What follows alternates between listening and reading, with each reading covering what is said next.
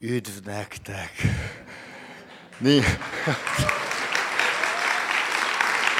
Köszönöm.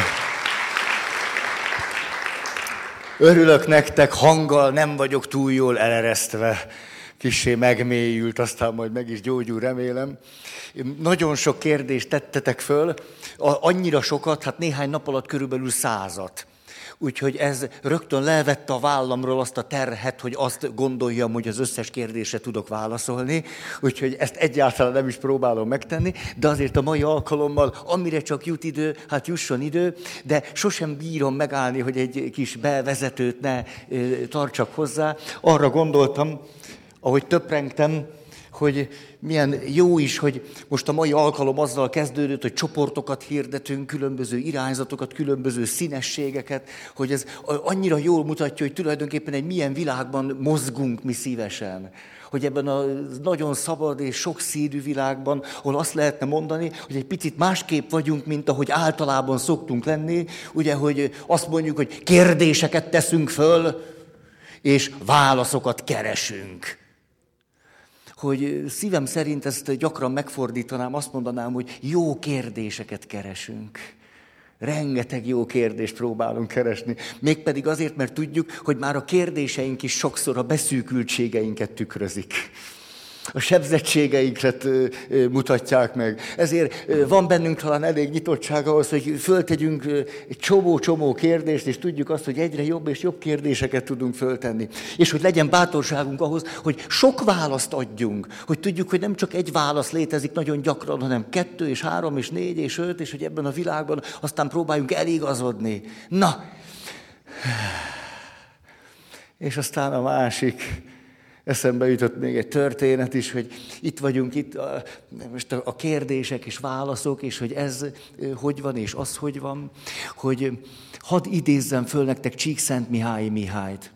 Ezt a történetet egy pár évvel ezelőtt elmeséltem, ő maga mondja el magáról, hogy tudjátok, hogy amikor fiatal ember volt, akkor az édesapja a második világháború alatt abban a városban, ahol ők éltek, nagyon-nagyon fontos beosztásban volt, és ezért a családjának azt mondta, hogy nagyon sajnálom, de nem tudunk elszaladni a front elől, hogy az utolsó pillanatban engedhetjük meg magunknak, hogy elmenjünk a háború nehézségei elől, mert hogy nekem itt dolgom van, de hát a családom is fontos, próbálok megtenni, amit tudok, menteni benneteket. És tényleg így is lett, mint később kiderült, az utolsó vonattal mentek el az ostromlott városból, és ott állt a peronon Csíkszent Mihály Misi. Tehát nem volt 14 éves a kisfiú. És hogy állt ott a peronon, és hallotta a háta mögött a bombáknak a zörejét, és dörejét, és hangját, a következő gondolat jutott eszébe. A felnőtteknek fogalmuk sincs, hogy kéne élni. Ha a felnőttek tudnák, hogy kéne élni, akkor ez a rohadt háború itt nem lenne. És a háború mutatja a legjobban, hogy a felnőtteknek gőzük sincs, hogy érdemes élni. És tudjátok, hogy aztán élte az életet így úgy, ahogy, ahogyan éppen tudtak menekültként, és akkor végül is, hát persze elmúlt 14, beíratták a középiskolába, nem járt be. Azt mondta, nem fogok bemenni a középiskolába azért, mert felnőttek tanítanak. És a felnőtteknek gőzük sincs, hogy érdemes élni, mert én emlékszem rá, mit csináltak. És ezért inkább ment a színházba, ment a moziba, ment a koncertre, olvasta a könyvet, a drámát, a zenét, a kocsmát, az embereket, az előadásokat. Próbált rájönni, hogy hogy érdemes élni, és igyekezte megőrizni magát, hogy a felnőttek el ne rontsák. És akkor egyszer úgy adódott, hogy a város, ahol éltek, jött egy férfi, és tartott egy előadást, a bácsit úgy hívták, hogy Kár Gustav Jung. És ő meghallgatta az előadást, és azt mondja, hogy ez igaz, hogy egy felnőtt, de ez jó. És akkor utána nézett, hogy tulajdonképpen ez itt micsoda, kiderült, hogy úgy hívják, hogy pszichológia. És akkor hol lehet ezt tanulni? USA-ba. Összegyűjtött annyi pénzt, ki tudott menni az Egyesült Államokba, beiratkozott az egyetemre, úgy, hogy nem volt érettségie. Azt mondta, mire a diplomához érek, az érettség is meg lesz. De tényleg így lett. És hogy ennek a magyar származású, mondhatjuk így a pozitív pszichológia egyik nagy atyamesterének, Martin Seligman mellett köszönhetjük ezt. Hogy ki kutatta sok kontinensre, sok országra vonatkozóan, hogy az ember mitől is van jól, hogy mikor vagyunk jól. Azért, mert azt mondta, hogy nekem erre rá kell jönnöm, mert a felnőtteket hiába kérdezem. És úgy leülnék, és azt mondanám, hogy úgy szeretném annak a 12 éves Csíkszent Mihályi Misinek ezt a gondolatát őrizni. Hogy tudván azt, hogy én is felnőtt vagyok, újból és újból tudjam azt mondani, hogy a felnőttek nem tudják, hogy érdemes élni. Hogy valami gyermeki nyitottsággal, vagy, vagy érdeklődéssel, kíváncsisággal és csodálkozással szeretnék rájönni, hogy mi hogy van rengeteg jó kérdést föltenni, aztán még kérdéseket, sok választ megízlelni. Tehát amikor föltettétek a kérdéseket, úgy egy idő után már úgy zsongott a fejem. És arra gondoltam, hogy ho, miért gondoljátok, hogy én ezt tudom? Te nem vagytok ti tévedésben.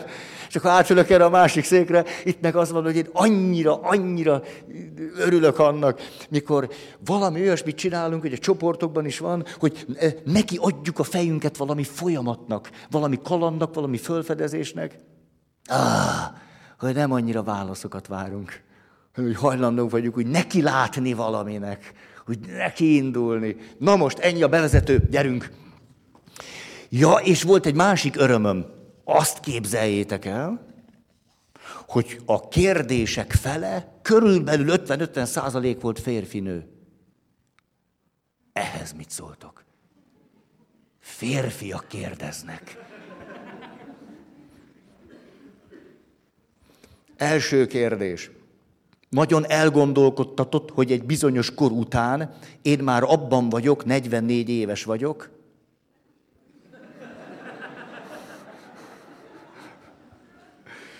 Már egészséges, ha engedem, hogy ne én akarjam megvalósítani önmagam, hagyjam, hogy az élet, az univerzum valósítson meg engem. Ez nagyon szép, sőt idilli, de hol akkor meddig terjed a saját sorsomért való felelősségvállalás? Kócs vagyok, az önmagunkért vállalt felelősség alapvető a munkámban. Szóval, hogy ér össze a két szempont? Vagy köszönő viszonyban sincsenek -e egymással? Köszönöm, és itt van egy név. Szeretném ezt egy picit árnyalni. Ugye a kijelentés így hangzott, hogy valahogy a személyiség fejlődés egészen természetes vonalában ténylegesen az élet közepén történik velünk valami. Hogy az élet közepén egyszer csak valahogy azok a vágyak és azok a célok és minden, ami az élet első szakaszában olyan, de jó tűnt, valahogy már nem, nem annyira érdekes. Emlékeztek az emblematikus mondatra, amit egy pszichoterapeuta mondott, hogy az élet első felében tulajdonképpen egy olyan nagyon ideges feszült valaki voltam. Részletes boldogság tervekkel. Remélem ti is elhoztátok ezeket. Nagyon részletes boldogság tervekkel. És mert mindig valaki beleköpött a levesbe, meg belerúgtam, ez mindig boldogtalan voltam. És azt mondja, hogy tehát az életem első felén egy nagyon ideges, feszült valaki voltam, és aztán, hogy 60 felé közeledtem, tulajdonképpen egy derűs senki lettem. A kijelentés így hangzott, hogy az élet első felében, hogy meg kell, hogy vessük a lábunkat, hát tudnunk kell megélni, tudnunk kell magunkat megvédeni, önmagunkat képviselni, vagy érvényesíteni, tudni kiállni és szólni, hogy ahhoz, hogy ez mind lehetséges legyen, nagyon is fontos, hogy bennünk legyenek ezek a kérdések, hogy mit várok én az élettől, mit kérek az élettől, hogy szerződök az élettel. Azt mondta erre egy pszichoterapeuta, tulajdonképpen akarva, akaratlanul mindenki szerződik az élettel. És az elején egy elég jó szerződést szoktunk kötni, tehát nekem ide a mindent. És aztán időről időre az élet rászorít bennünket, hogy összetépjük a régi szerződést, amit vele kötöttünk, és egy új szerződésbe bonyolódjunk. És azt mondja a szakirodalom, hogy nagyon izgalmasan, egyszer csak valamikor az élet közepén valóban a 44 az tökéletes erre hogy valami megváltozik bennünk, és már nem csak ez a kérdés lesz ennyire elől, ami nagyon fontos volt 20 évesen, 30, hogy mit várok az élettől, hanem az, hogy az élet mit vár tőlem. És ez nem pont az, mint amit én kihallottam a kérdező szavaiból. Nem arról van hogy az élet valósít meg engem, hanem hogy az élet vár tőlem valamit, és én belerakom magam. Hogy nyitott vagyok arra, hogy mit vár tőlem az élet, és arra tolom magam. De nem az élet valósít meg engem, hanem én valósítom meg magam. Csak nem föltétlenül azokkal a célokkal, amik az élet első felében annyira fontosak és lényegesek voltak. Tudjátok, ezt így is fogalmaztuk, hogy az élet első felén az izgat bennünket nagyon, hogy hogy tudunk rendkívüliek lenni. És aztán itt a vonal, és az élet második felén sokkal érdekesebb az, hogy rájövünk, hogy nem annyira érdekes, hogy rendkívüliek legyünk. Ez annyi, nem, egyáltalán nem érdekes. De hogy valami rendkívüli talán még tudnék tenni. Azon gondolkoztam néhány nappal ezelőtt, hogy most egy céges világba oda mennék, és úgy egyszer, de megkérdezném, kétszer, háromszor, négyszer, kíváncsi lennék a válaszokra, hogy ha az élet úgy hozná, és dönteni kell, hogy hogy döntenétek, hogy sikeresek akartok lenni, vagy boldogok. És van egy olyan csanom, hogy még így is lennének, akik sikeresek szeretnének lenni. És ugye mi eszembe jut a Dalai Láma, aki annyira szépen azt mondta, hogy köszönjük szépen, a világnak nincs szüksége több sikeres emberre. Bőven van belőlük. Köszönjük szépen. Viszont ám néhány rendes ember még kéne. Őket tekinthetjük hiányciknek. Ah, tehát egy picit itt a kérdésre utalnék, hogy nem a világ valósít meg engem, vagy az élet, én valósítom meg magam, csak már most a célokat nem így tűzöm, hogy mit várok az élettől, hanem talán úgy is, hogy az élet mit vár tőlem. Az lenne a kérdésem, hogy egy picit érzékeljem egyáltalán, hogy, hogy most újak, régiek, ti hogy is vagytok. Hogyha azt mondom nektek, hogy Eleazár buffon, föltenni a kezét, akinek a kis, kis ujjadban van, hogy ki Eleazár buffon? Nem. Oké, akkor mondom tovább, és akkor légy de tényleg informáljatok engem, mert abból élek, amit látok rajtatok, hogy Eleazár Buffon 1910-ben elveszíti egy évben a fiát és a feleségét, egyetlen fiát és a feleségét. 1910-ben hal meg mind a kettő, egy francia gazdálkodó ember. Föltenni a kezét, akinek most már így megvan Eleazár Buffon. Ó. Első, második sor. Eleazár Buffon fanok. Aztán, jó, jó, akkor engedjétek meg, hogy elmondjam. Mert nem, nem érzékelem, tudjátok, hogy ez a történet már ismeritek, nem ismeritek, mert ezzel a történettel tudom jól ábrázolni a különbséget. Mit jelent, hogy mit várok az élettől, az élet mit vár tőlem. Hogy az történik, ezt kirakta ide. Azt mondja Eleazár Buffon, 1910-ben, hogy meghalt az egyetlen szem fiam, és meghalt a feleségem, összeestem, és rájöttem, hogy én már semmit nem várok az élettől. Ötven felé vagyok. Két ember volt a világon, akit igazán szerettem. A feleségem és a fiam. Mit várjak az élettől? És annyira úgy érezte, hogy tönkrement benne a lelke hogy fogta és eladta a kis birtokától, gazdálkodott, egy francia gazdálkodó ember, ahogy ezt már egyszer mondtam, nem felejtettem el, hogy már egyszer mondtam. És a pénzéből, mert azt mondta, képtelen vagyok ott élni, ahol minden, a ház, a bútorok, a szobák, a táj, a kert és minden, a, a feleségem és a fiamra emlékeztet. Nem tudok itt élni. És fogta a pénzt, és elköltözött Franciaországnak egy naptűzötte perzselte vidékére. Azt mondta, megdögleni itt is lehet. És eljött az első nyár, most igen, az jutott eszembe, hogy most azt mondom, megdögleni itt is lehet, hogy esetleg van köztetek egy-egy katolikus.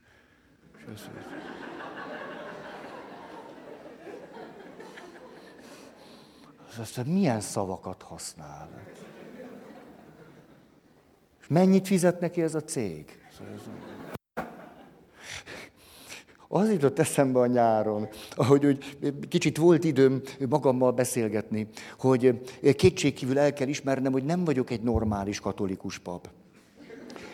És ennek a hátterét, ahogy egy picit megkapargattam, arra jutottam, hogy tulajdonképpen a papi életem néhány hónapja után arra jutottam, hogy megpróbálhatnék normális katolikus pap lenni, de az annyi energiámat venné el, hogy már semmi jóra nem maradna. Így aztán ebben a döntéshelyzetben úgy döntöttem, hogy inkább valami értelmeset szeretnék csinálni, mint ezzel eltékozolni az életem, hogy megpróbálok normális lenni. Szóval, Eleazár Buffon megvette a földet. De nagyon kétségbe volt esve, és amikor eljött az első nyár, és kilépett ott a napperzselte kopár vidék, ott állt a háza előtt, és érezte, ahogyan perzseli őt a nap. És úgy körbenézett, és azt mondta, nem igaz, hogy nincs itt egy fa, aminek az árnyéka alatt valahogy lehetne picit élni. És Elazár Buffon 1910 azt mondja, hát legalább egy fát ültetek. Hogy a hely szelleme. Hmm. És ültetett egy fát. Most lépek néhányat. Itt van 1910. Elazár Buffon 1920, 1930, 1940, 1947-ben halt meg. 1910 és 1947 között ültetett 100 ezer fát.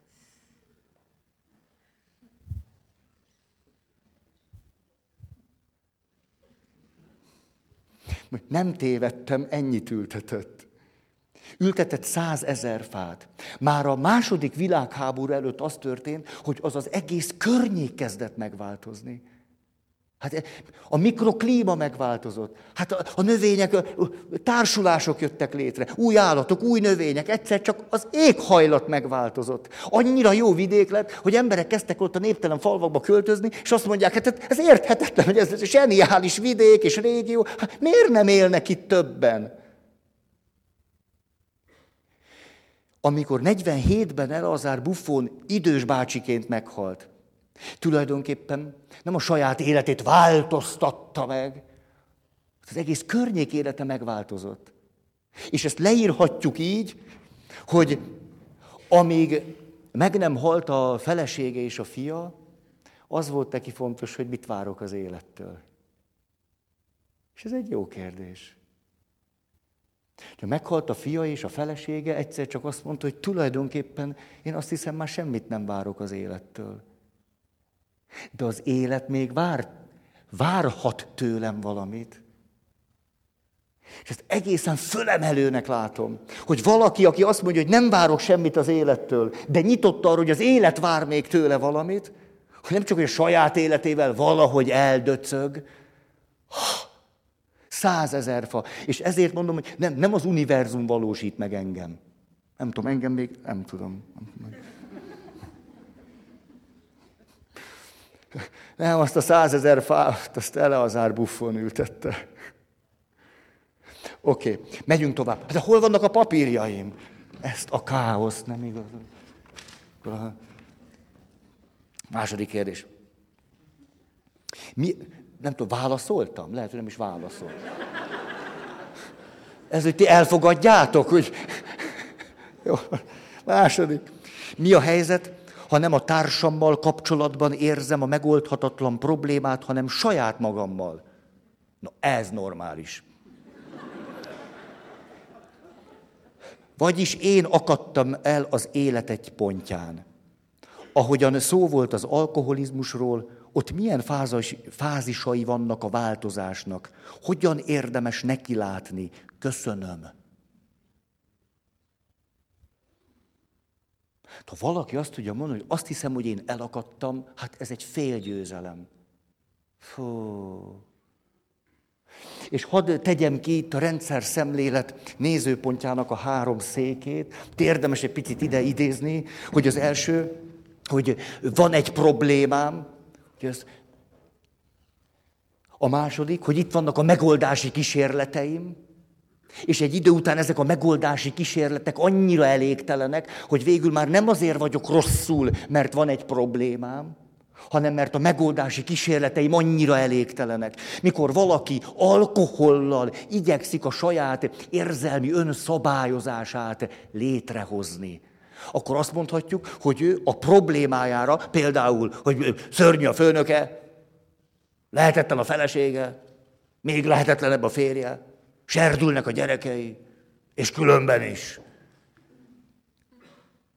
hogy ezt a problémát ő azzal igyekszik megoldani, hogy esténként, ah, végre este. Oh, hiszom egy barackot. Oh, de jó volt Erdélybe kimenni, megérte. Akkor utána egyet a szomjúság miatt, Jó, barackból ennyi a szilva. Akkor egyet az ízér. Akkor jön a kísérő. Egy pont után nem az a problémája ő neki, tudjátok, hogy a főnöke, a férje, a felesége, a gyerekei, a munkatársai, a világ és minden, egy idő után az igazi nagy nehézsége az, ahogyan a problémájával bánik. Egészségedre. És ezért mondják a szakértők, hogy egy pont után minden szenvedélybeteg emberre az lesz jellemző, de ezt a történetet ismeritek már tőlem, úgyhogy nem ragozom hozzan, hosszan, hogy a szenvedélybeteg valódi problémája, hogy szenvedélybeteg. Nem az, hogy az anyja, meg az apja, meg a testvére, meg a fia, meg a lánya, ez mind igaz, de az igazi problémája az, hogy túl sokat iszik. És ezért, amikor neki látunk, akkor tulajdonképpen az az izgalmas, hogy nem is a problémával kezdünk valamit, hanem az elégtelen megoldási kísérleteinkkel. Mert amikor nagyon elakadunk, ez mindig azt jelenti, hogy már föltehetően egy csomó mindent megpróbáltunk, hogy azzal a problémával kezdjünk. És az elakadás azt jelenti, hogy már annyi mindent próbáltunk, és még mindig rosszul vagyunk. Hogy mindig visszadöccenünk ugyanoda. Amikor a, tanultam családterápiát, akkor egy ír katolikus paptól tanultam. Úgy nézett ki, mint butha. Ez egy viszonylag jó hasonlat, most azért, mert buthát nem ismertem. És hogy és egy nagyon jó, nagyon annyira klassz képet mondott, ez úgy bevésődött nekem, azt mondja, tulajdonképpen a családterápia azt jelenti, hogy van egy családunk, aki az esőben, a sárban egy lovaskocsin halad.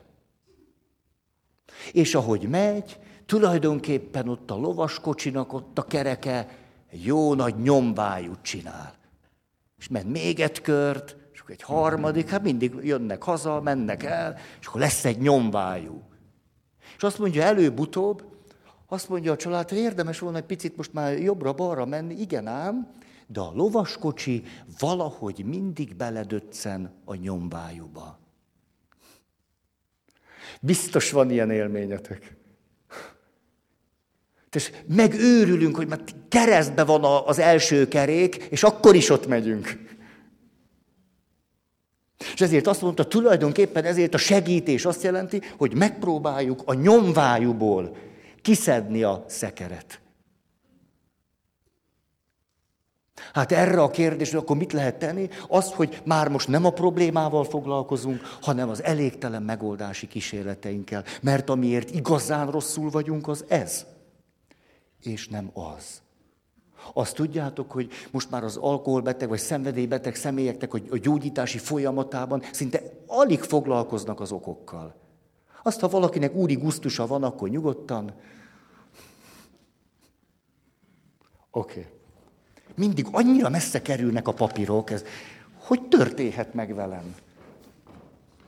És a, a dobog, ennek van azért egy, egy olyan. Ti is halljátok? Hogy ez van? hogy olyan... Nem úgy, nem, tudjátok, szóval, hogy... Be kell laknom a helyet. Egyébként nagyon jó.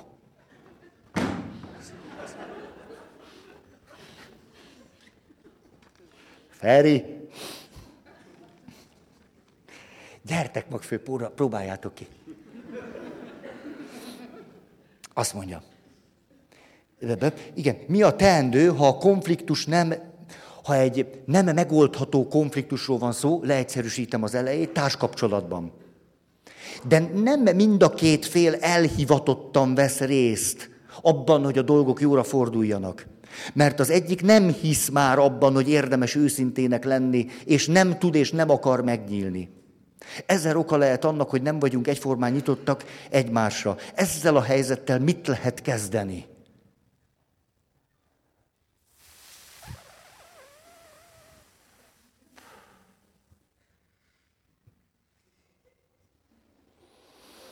Hát lehet, hogy valami, valami ilyesmi helyzetre mondja azt John Gottman, hogy lehet, hogy kivettek egy szobát a Csótány motelben.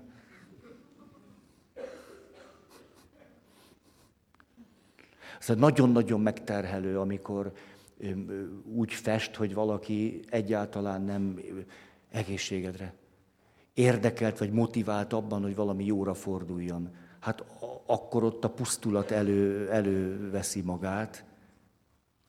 És hogy éppen néhány héttel ezelőtt hallgattam egy előadást, nem is a szám az érdekes, hanem az, hogy elkezdték a kutatók azt nézni, hogy mondjuk egy tartós kapcsolatban a férfi és a nő megpróbálnak egymással együtt élni, és hogy tulajdonképpen ezt nézhetjük onnan is, hogy lehetséges, hogy mondjuk a férfinek van kedve most a feleségéhez, és lehet, hogy nincs.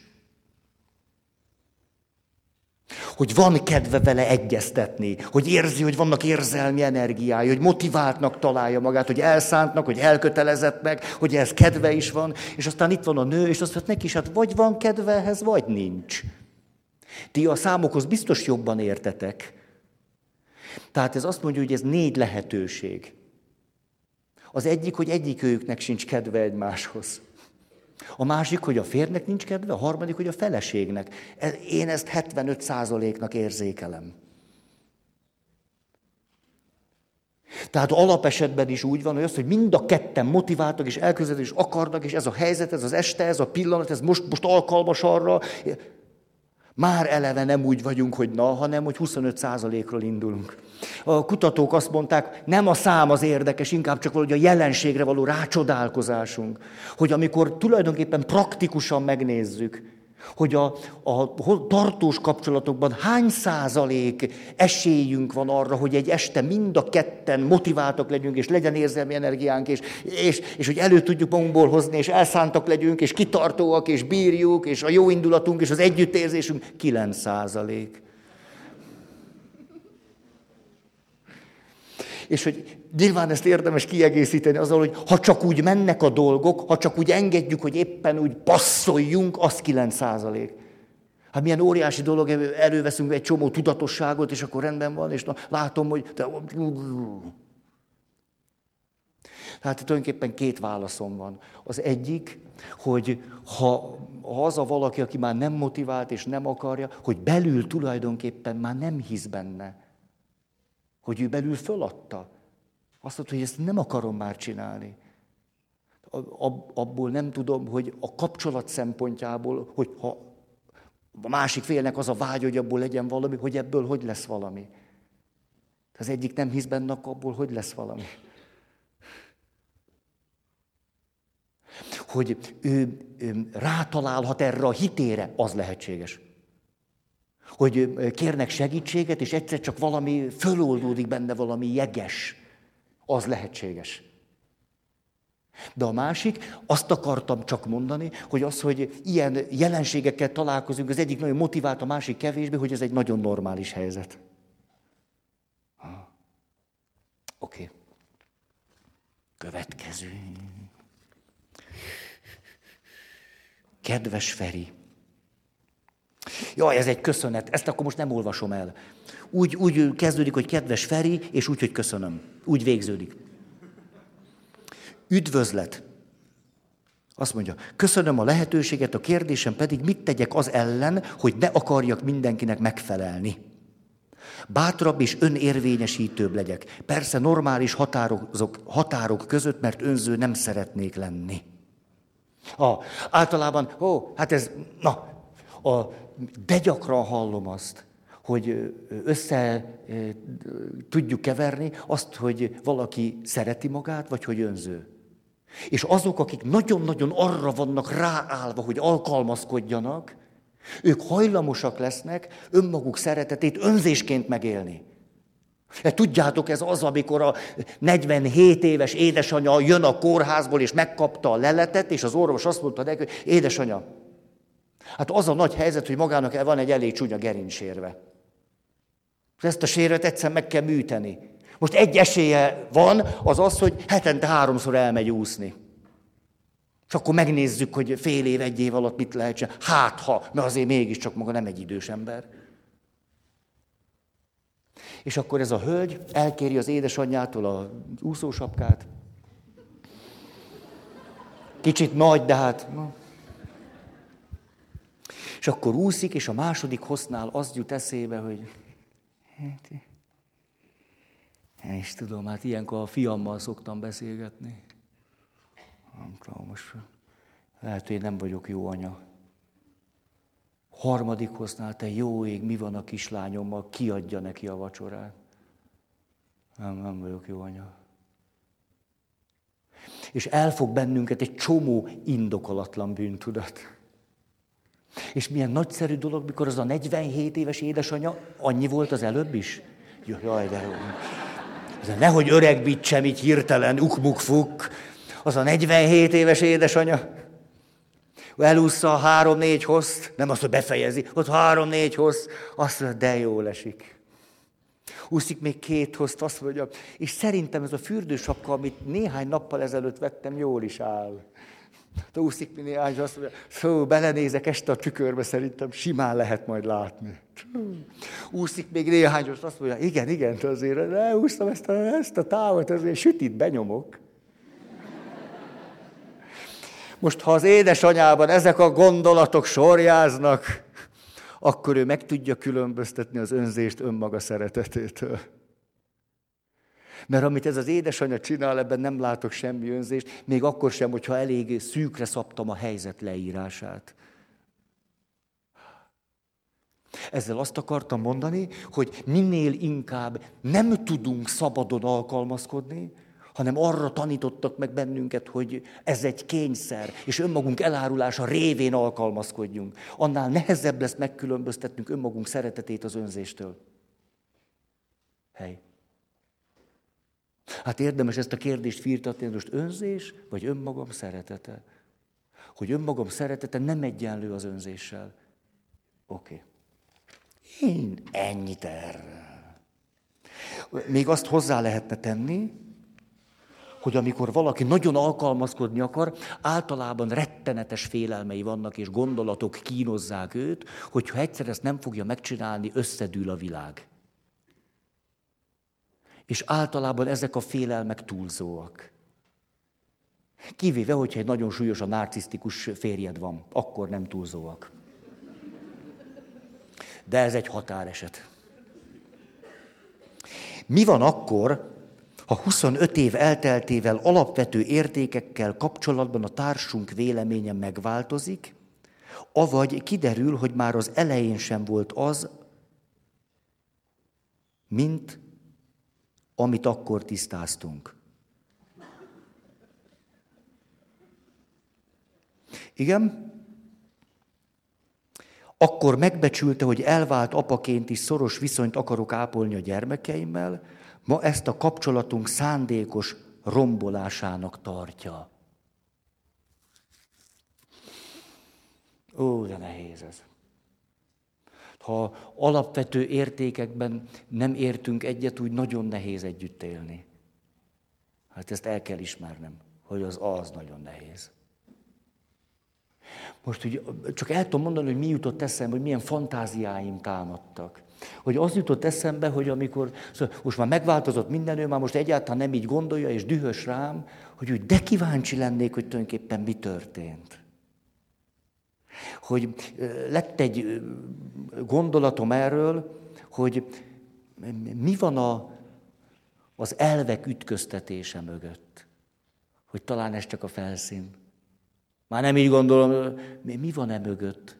Ahogy a, a család segítésben nagyon gyönyörű ez a kérdés, nem azt kérdezzük, hogy valaminek mi az oka, hanem hogy mi a története.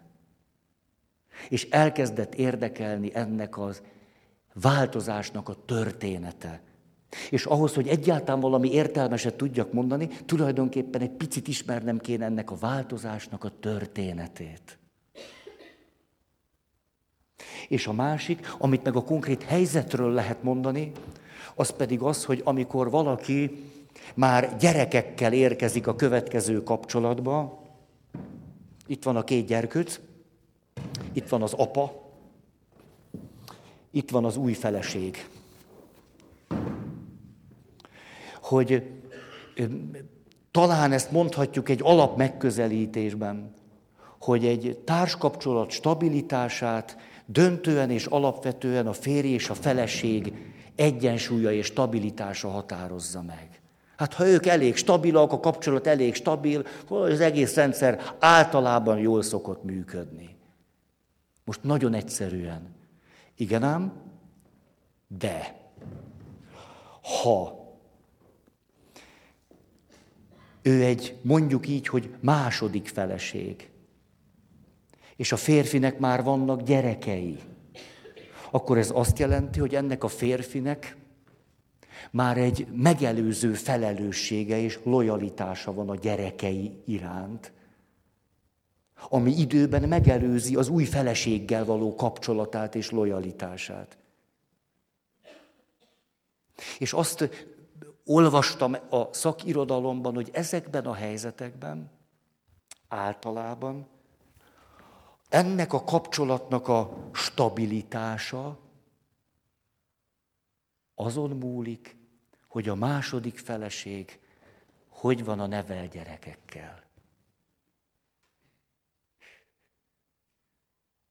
És hogy, hogy fölmerült a kérdés, hogy régen, még az elején azt mondta, jó, nagyszerű, hogy te tartod a kapcsolatot a gyerekeiddel. Azt mondja, most pedig azt mondja, ah, mi történt itt? Mi történt itt? Ez, ez nagyon érdekelne. Mi történt a második feleség és a, most így mondom, a mostoha gyerekek között? Vagy nevelt gyerekek, vagy hozott gyerekek. Egyik rosszabb, mint a másik. Már nem a gyerekek. A kifejezések. Ez nagyon érdekelne. Hmm. Megyek tovább. Hogyan vegyem a változáshoz szükséges érzelmi energiát? Ez jó. Például ilyen nagyon ilyen, ilyen mocskos, esős, ködös időben ne kezdjetek el nagy változásokat. Ilyenkor mondjuk az IKEA-ban megvett jó kis puha, ilyenkor gyűjtsetek inkább erőt. Most ezt mit akarok mondani? De nyugodtan csináljatok forradalmat esőben, de a, inkább azt mondanám, hogy, hogy hát mondjuk az energiának van egy testi rész, hogy hogyan vegyem a változást, egyáltalán a testemmel hogy vagyok. Tehát nem, nem rossz azért, hogyha a testem is úgy alkalmas arra, ami ezután történik. Hogy úgy egyáltalán fizikailag hogy vagyok. Hát három óra alvással nem tudom, egy picit aludnék többet. Szóval mielőtt megkérem a feleségem kezét, vagy, vagy hogy na, hogy legyen energiám, mikor azt mondja, hogy nem, hogy, hogy akkor... Hát az első, hogy honnan vegyem az energiát, hát a testemből. Hát tudom, hogy a testem, a testem. Na. Második. Hogyan vegyük az energiát? A vágyainkból. Van, aki azért annyira, azért érzi magát nagyon energiátlannak, mert fél a vágyaitól. Hmm. A vágy Ölbutít és nyomorba dönt. Hogy erre, akármilyen furcsa is hangzik, második János Pál pápa a következőt mondta. A vágyak jók. A rendezetlen vágyak okoznak problémát. Ez egy elég jó mondat. Hát a vágyak nagyon jók. Minél inkább elég szabadon tudok vágyakozni, és utána azt mondom például, hogy jó, hát tényleg van egy ilyen vágyam, hát ez sose fog velem megtörténni. Attól még a vágy ott van. Szóval, hogy elég szabadon tudok-e vágyakozni. Aztán majd eldöntöm, hogy avval mit kezdek. Harmadik forrás. Érzések és érzelmek. Hát a motivációból sűrűsödnek érzések és érzelmek, és ebből a szempontból megint csak emlékeztek, két sémánk is van, de idén már nem beszélünk a sémákról. Hallani ha akarok róla, nehogy beszéljetek róla. Hogy, a, hogy két olyan sémánk is van, ami valahogy az érzelmektől való megfosztottság, az érzelmi életnek a savanyúsága, keserűsége. Ha nagyon-nagyon belém száradt, szakadtak az érzések, vagy nagyon kiszolgáltatott vagyok a saját érzéseimmel, akkor azok viszik az energiát, vagy nincsenek is. Hát a harmadik, hogy, hogy egy picit a, az érzéseimhez közel kerülni. Néha a dacból rengeteg energia származik. A haragból. Ugye azt mondják például a megbocsájtás folyamatában, hogy amikor iszonyatosan dühös vagyok a tettesre, azt az energiát használhatom föl a megbocsájtásra. Ah, tehát akkor a harag, harag nem az ellenségem. Na jó, az az energia, ami majd segít ezt az egészen nyomorult folyamatot végig tolni. Tudjátok, mit mondott Jálics Ferenc? Ja, nehogy mondjátok, mert akkor zavarba jövök. De Jálics Ferenc Dél-Amerikában él, jezsuita szerzetes, és egyszer csak megvádolják őt, hogy a meglévő államhatalom ellen szervezkedve annak a megdöntésére tör. Ez egy diktatúra volt. Jálics Ferencet körülbelül száz társával együtt, meg egy szerzetes társával beteszik a börtönbe. Azt mondja, hogy egy évet voltam a börtönben, és ez alatt az egy év alatt a száz társamból 98-at végeztek ki. Kizárólag a két jezsuitát hagyták életben. Végül ezt a két szerzetes papot kiengedik, visszamennek a rendházba, és ott kiderül, hogy egy rendtársuk jelentette őket föl. Jálics Ferenc egy néhány évtizeddel később tart egy lelki gyakorlatot a megbocsájtásra. De akik ott ülnek, nem ismerik az ő történetét. És akkor egyszer csak, hogy beszél erről, ott ül a csoportban egy hölgy, azt mondja, jó, hát magának könnyű erről beszélni, maga egy pap, ha persze, hivatalból mondja. És akkor Jálics Ferenc elmondta a saját történetét, és a következőképp fejezte be. Tulajdonképpen a megbocsájtás 14 éven betellett.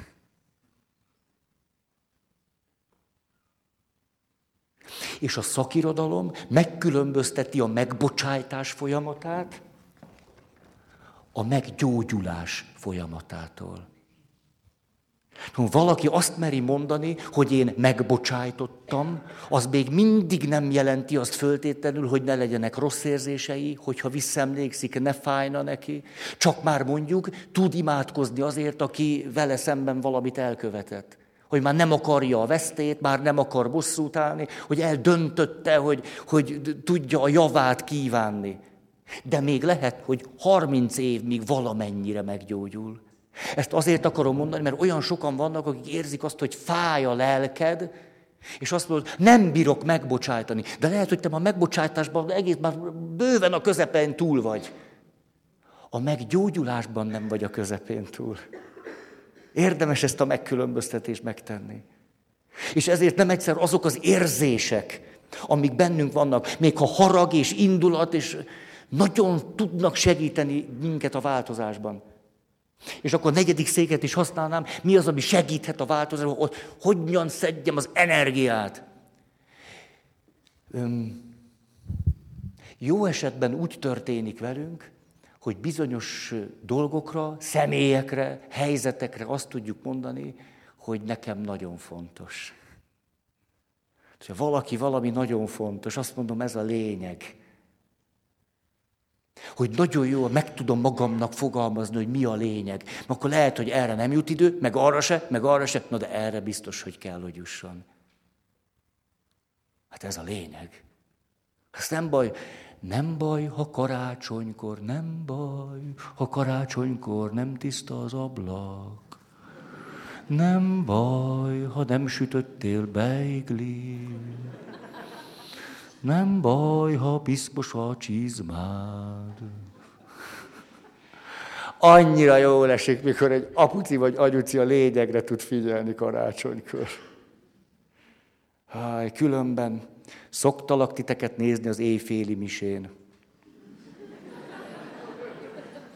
Én egy rossz helyzetben vagyok, sajátos nézőpontból látlak titeket. Ti nem látjátok egymást. És amikor a papa következőt mondja, hát akkor béküljetek ki szívből egymással.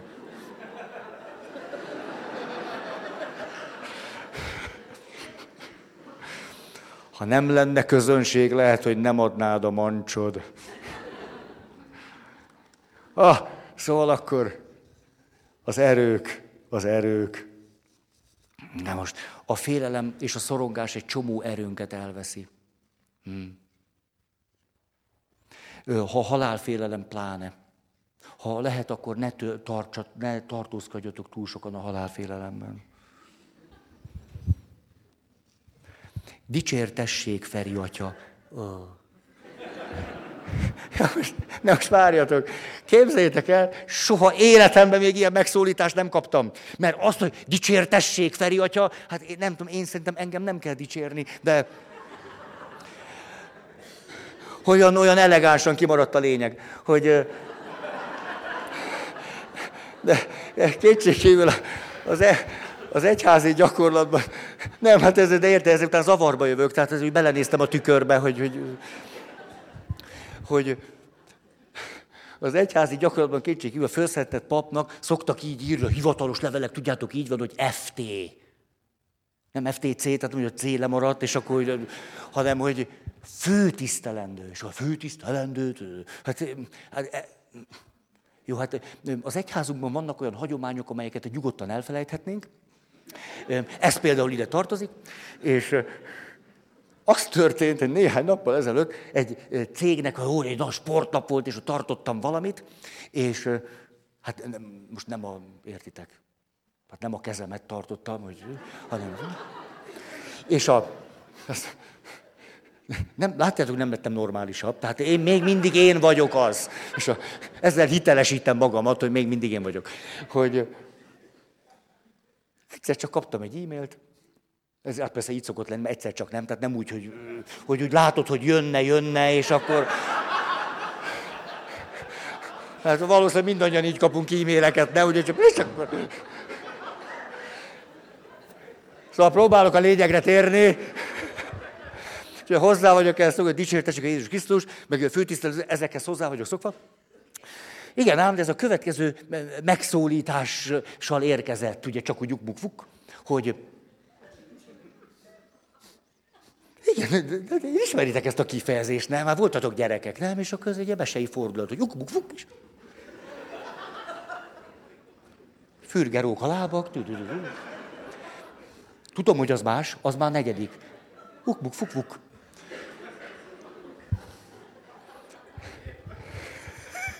Ezt most, most értetted meg, hogy én hova jutottam az előbb. Igen, igen. Nem, nem, nem a sebességem múlik, nem. Egyszer csak megérkezünk, így van. Előbb-utóbb meghalunk, és akkor... Szóval, a, így szólt a megszólítás. Ö, ö, nagy tetszésű indexű Pálferi atya.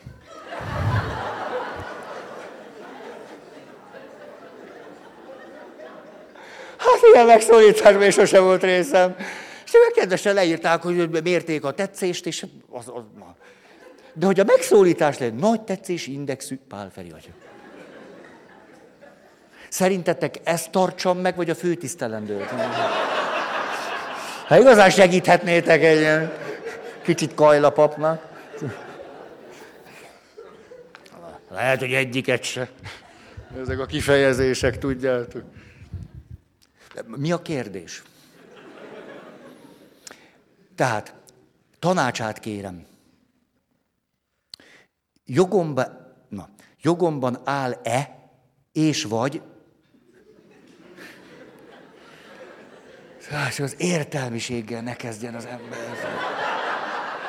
Szóval vidéken annyira egyszerű az élet. Szóval, hogy úgy, értitek, hogy úgy volt lendület bennem, és akkor úgy ez az és vagy, ez a... Tényleg, hogy me, megakad a barázdába az eke, szóval, hogy úgy... Valami együttérzést, vagy valamit egy kicsit korhanyítsátok már kérdéseiteket. Tehát jogomban áll-e és vagy fer lenne-e az exemmel szemben, Ezt egyébként megpróbáltam E nélkül megkérdezni, és annyira bonyolult lett, hogy föladtam.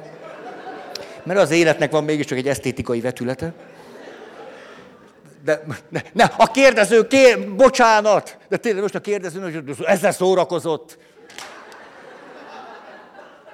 Itt marháskodik, hogy főtiszt. Milyen főtisztelendő? Altisztelendő, nem tisztelendő, Ferenc atya, sose tisztelendő. Jó, most próbálom ezt rendesen korrektül. Jó? Ez annyira nehéz. Jogomban áll-e, és vagy fel lenne-e? E,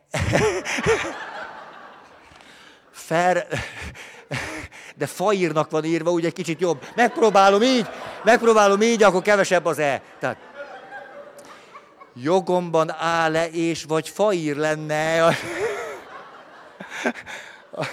az exemmel szemben, aki éppen egyedül álló, ha az iránta érzett valós érzéseimet és még mindig létező szerelmemet jelezném felé. Vagy inkább végleg engedjem, felejtsem őt el. Borona, nem szeretném, ha bármelyikünk is sérülne, vagy ugyanazokba a hibákba esnénk, mint a múltban, de az érzésemet nem tudom irányítani, és a szimpátiáját is érzem. Házasság, család... Na. Házasság, család alapítás mindkettőnk célja, köszönettel dicsértesség. Keretes történetnek hívják ezt. A, tudjátok, mi, mi ragadott meg, hogy az ragadott meg, egészen határozottan, hogy, eh, hogy azt mondja a kérdező, és tényleg elnézést. De semmi kigúnyolás, kinevetés nem akart lenni. Egy tá. Hogy eh, nem tudom irányítani az érzéseimet. Ez annyira elgondolkoztatott engem, hogy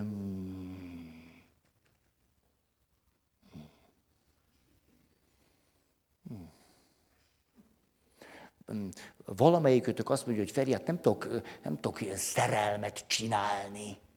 Szerintem ez igaz. Hát most nem tudok hálát, hirtelen legyek hálás. Hát ez, ez nem így működik. Hogy nem lehetséges-e az, hogy, tulajdonképpen, és nem játszani akarok a szavakkal, hogy nem az érzéseinkkel csinálunk valamit, hanem magunkkal. Hogy nem egyszer a nehézségünk az, hogy azt mondjuk, itt ez a harag, csinálni kéne valamit a harag, mit csináljak vele? És hogy már egy pont után nem a harag a problémám, hanem ahogy beszűkültem. Húz a haraggal kéne, a féltékenységgel, az érzéssel kéne valamit csinálni. Egy picit hátralépek, nem tudom, olyan jól esik azt mondani, hogy mit tudom én, mit kell haraggal csinálni. De magammal azért biztos tudok valamit kezdeni. Ha meglátjuk, hogy hat a haragra. Nem, fölszabadító hangzik. És emlékeztek az érzelmi intelligenciát, hogy leírtuk három lépésben. Csak hadd hozzam ide, mert, mert jó pofaság, hogy mindig van az esemény. Valami történik, a serdülő lányom rám csapja az ajtót. Na, én ezt úgy átérzem. Második, hogy ez valamilyen hatást kelt bennem. És a hatásban vannak az érzések és érzelmek. És a harmadik, hogy válaszolok az eseményre és az érzéseimre valamit. Ha, hát talán az egy segítség, hogy azt mondom, ne, ne csinálj semmit az érzéseiddel, magaddal. Egyszer jött hozzám egy hölgy, hát soha többet, de jött, és egy nagyon precíz volt, kissé kényszeres, de jól állt neki. És igen, igen, igen. Hát van, akinek az kifejezetten jól áll. Hát egy, egy kényszeres hölgynek például a sminkje az... Az nem úgy van, hogy elfelejtettem, mit a sminket. Tehát leült, és nagyon készült, kezébe volt egy lista, ezt nem, ezt nem egy előadó, ilyet nem csinál. 16 nehézséget gyűjtött össze. Azt mondta, hogy ha már elmegyek, akkor semmi ki nem maradjon. Hogy akkor azt a tisztes, nem, hát ilyen egy tisztességes kliens. Tehát ő nem rejtegetett semmit, az, hogy majd a nehézít a végén, nem, ott volt a lista. De mire egyáltalán elmondta nekem, úgy elmagyarázta, hogy ez tulajdonképpen az és az, elment az, elment az idő. És hogy fogyott az idő, hát én az elején nagyon lelkesen ültem, ugye használtam a négy széket, hogy ú, a vágy, az érzés, az, ú. hát igen, de hogy fogytunk ki az időből, ugye egy alkalom volt, hanem hát, hát hogy pöcköltem, na ezzel nem foglalkozunk, jó, jó, a kasse, jó, talán ez, ó, akkor mondod egy még durvábbat, ó, akkor legyen az. Hát idő után, hát ahogy mondani szokás, egy kis ilyen idő szorításba kerültünk, maradt három perc. És kétség kívül az időszorítás néha táptalaja a kreatív megoldásoknak. Hogy valami huszárvágással oldjuk meg. És akkor már csak két perc maradt, és rám nézett, hogy mondta, na Feri, ez a 16 dolog van. Látom, egy kicsit elszaladt az idő. És a következőt mondtam neki. Te figyelj csak, ez a 16, ez nagyon sok. Mi lenne, hogyha nem a problémáiddal kezdenénk valamit, hanem veled? És rám nézett, az jó lenne.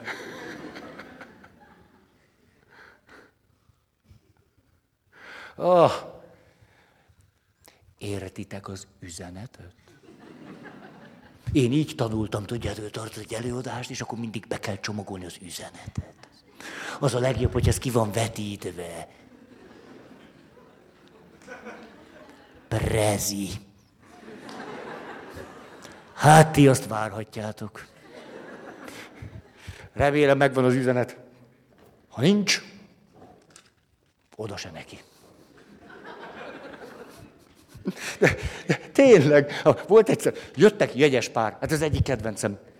Leült a férfi, leült a nő, és beszélgettek, az első alkalom volt, hogy kinek milyen gondolata van, elképzelése, vágya, álma és elvárása a házasságról. És azt kérdeztem, ezt mindig az elején megkérdezem, mert ott a darásfészekben nyúlunk, az kell. És akkor azt mondja, hogy kérdeztem tőlük, hogy most mondjátok meg, hogy tulajdonképpen milyen elvárásaitok vannak egymás felé. Hát akkor a feleség is mondott egy párat, na a férfi egy kicsit megduplázta. És annyira tele lett a szoba az elvárásokkal, hogy már engem nyomasztott. És akkor azt találtam kérdezni, de figyeljetek, most mondjátok meg nekem, hogy mi van akkor, hogyha mondjuk a feleséged egy elvárásodat nem teljesíti.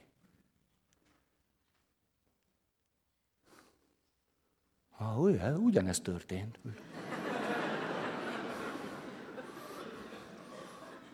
Hogy, hogy az első gondolat, hogy na azt lássam meg. Egy kicsit telt az idő, hát csak a férfi azt mondja, Hát akkor elengedem. Ez egy jó válasz. De ez nem lehet. Ha még bele sem elegettem. Hát gyorsan még egyet. Azt mondja, hát ez hihetetlen. Oh, drága Feri, ja, mondd még. Ezt. Azt mondja, vajon miért nem tudunk boldogok lenni, azaz lehet, hogy azok vagyunk, csak nem vesszük észre.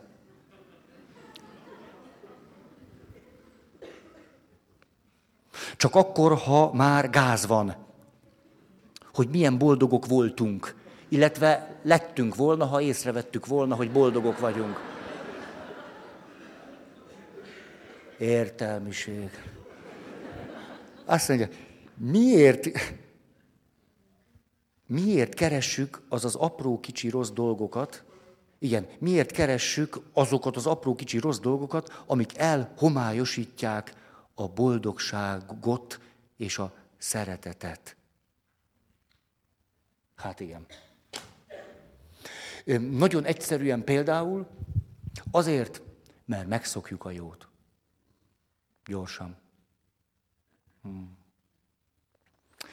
Képzeljük el, hogy december 31-éig mindegyik őtöknek teljesül a legnagyobb álma. Mit szóltak? Legnagyobb.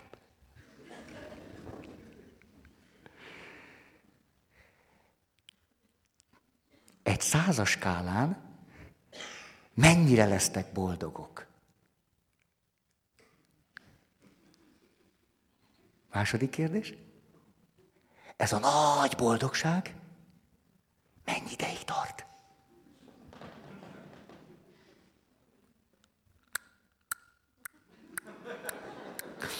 A kutatások szerint a boldogságunk mértéke meg megközelíti azt, amit gondoltunk, de alatta marad.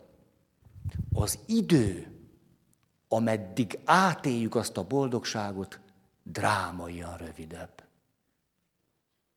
Az ok, megszoktuk a jót. És amikor megszokjuk a jót, akkor elindul bennünk egy belső törekvés, emelni kéne az adagokat. Mert talán az adagok megemelésével hozzájuthatnánk ugyanahoz az élményhez. És ebben a pillanatban beledöccentünk a szenvedélybeteg ember logikájába. És ezért mertem azt állítani, hogy a mi kultúránkban tulajdonképpen föl nem ismert módon jólétfüggők lettünk. Állandóan emeljük az adagokat, hogy ugyanaz az élmény megérkezzen hozzánk. És hogy emeljük az adagokat, és emeljük az élettel szemben az elvárásunkat, ennek következtében az élet szinte már alig tud válaszolni az igényeinkre. Ennek az lesz a következménye, hogy a pozitív fordulat esélye nulla, a csalódásé száz.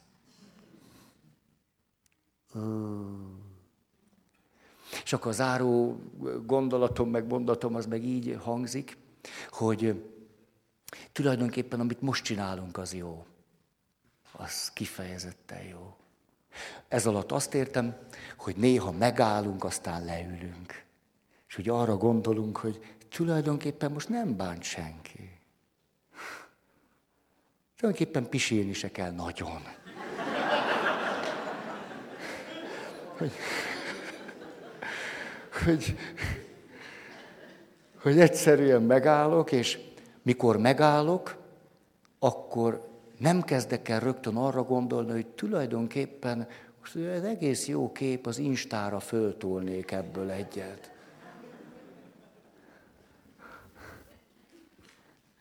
Hogy elengeditek az instát. Szóval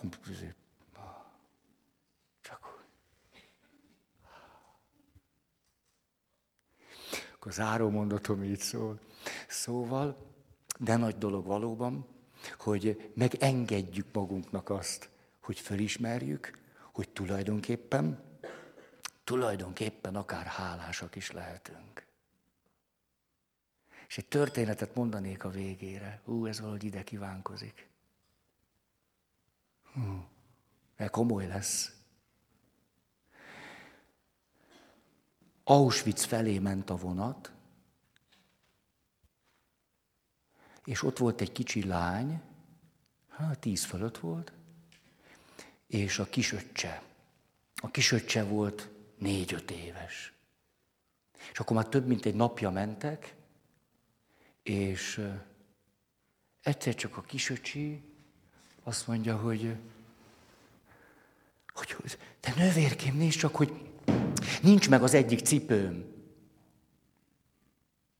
És akkor nővére nézi, szóval, ho, hova raktad azt a nyomorult cipőt? Hát eszednél vagy, hogy elveszted itt a vonaton azt a cipőt, hát télen?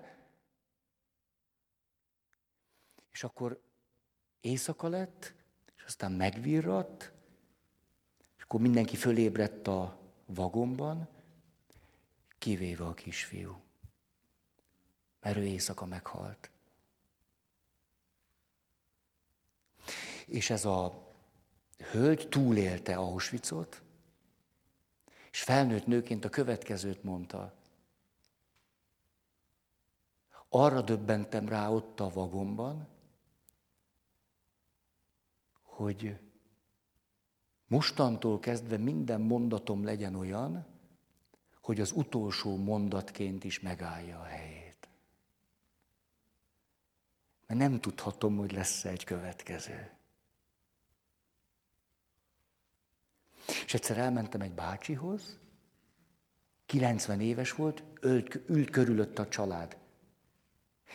És a papként hívtak, betegek szentsége, és ez a bácsi megfogta a kezem, azt mondja, jaj, atya, hát tudja, azért ez az egész nagyon szép volt. És belegondoltam, hogy ő a 20. századról beszélt. Nagyon köszönöm a figyelmet.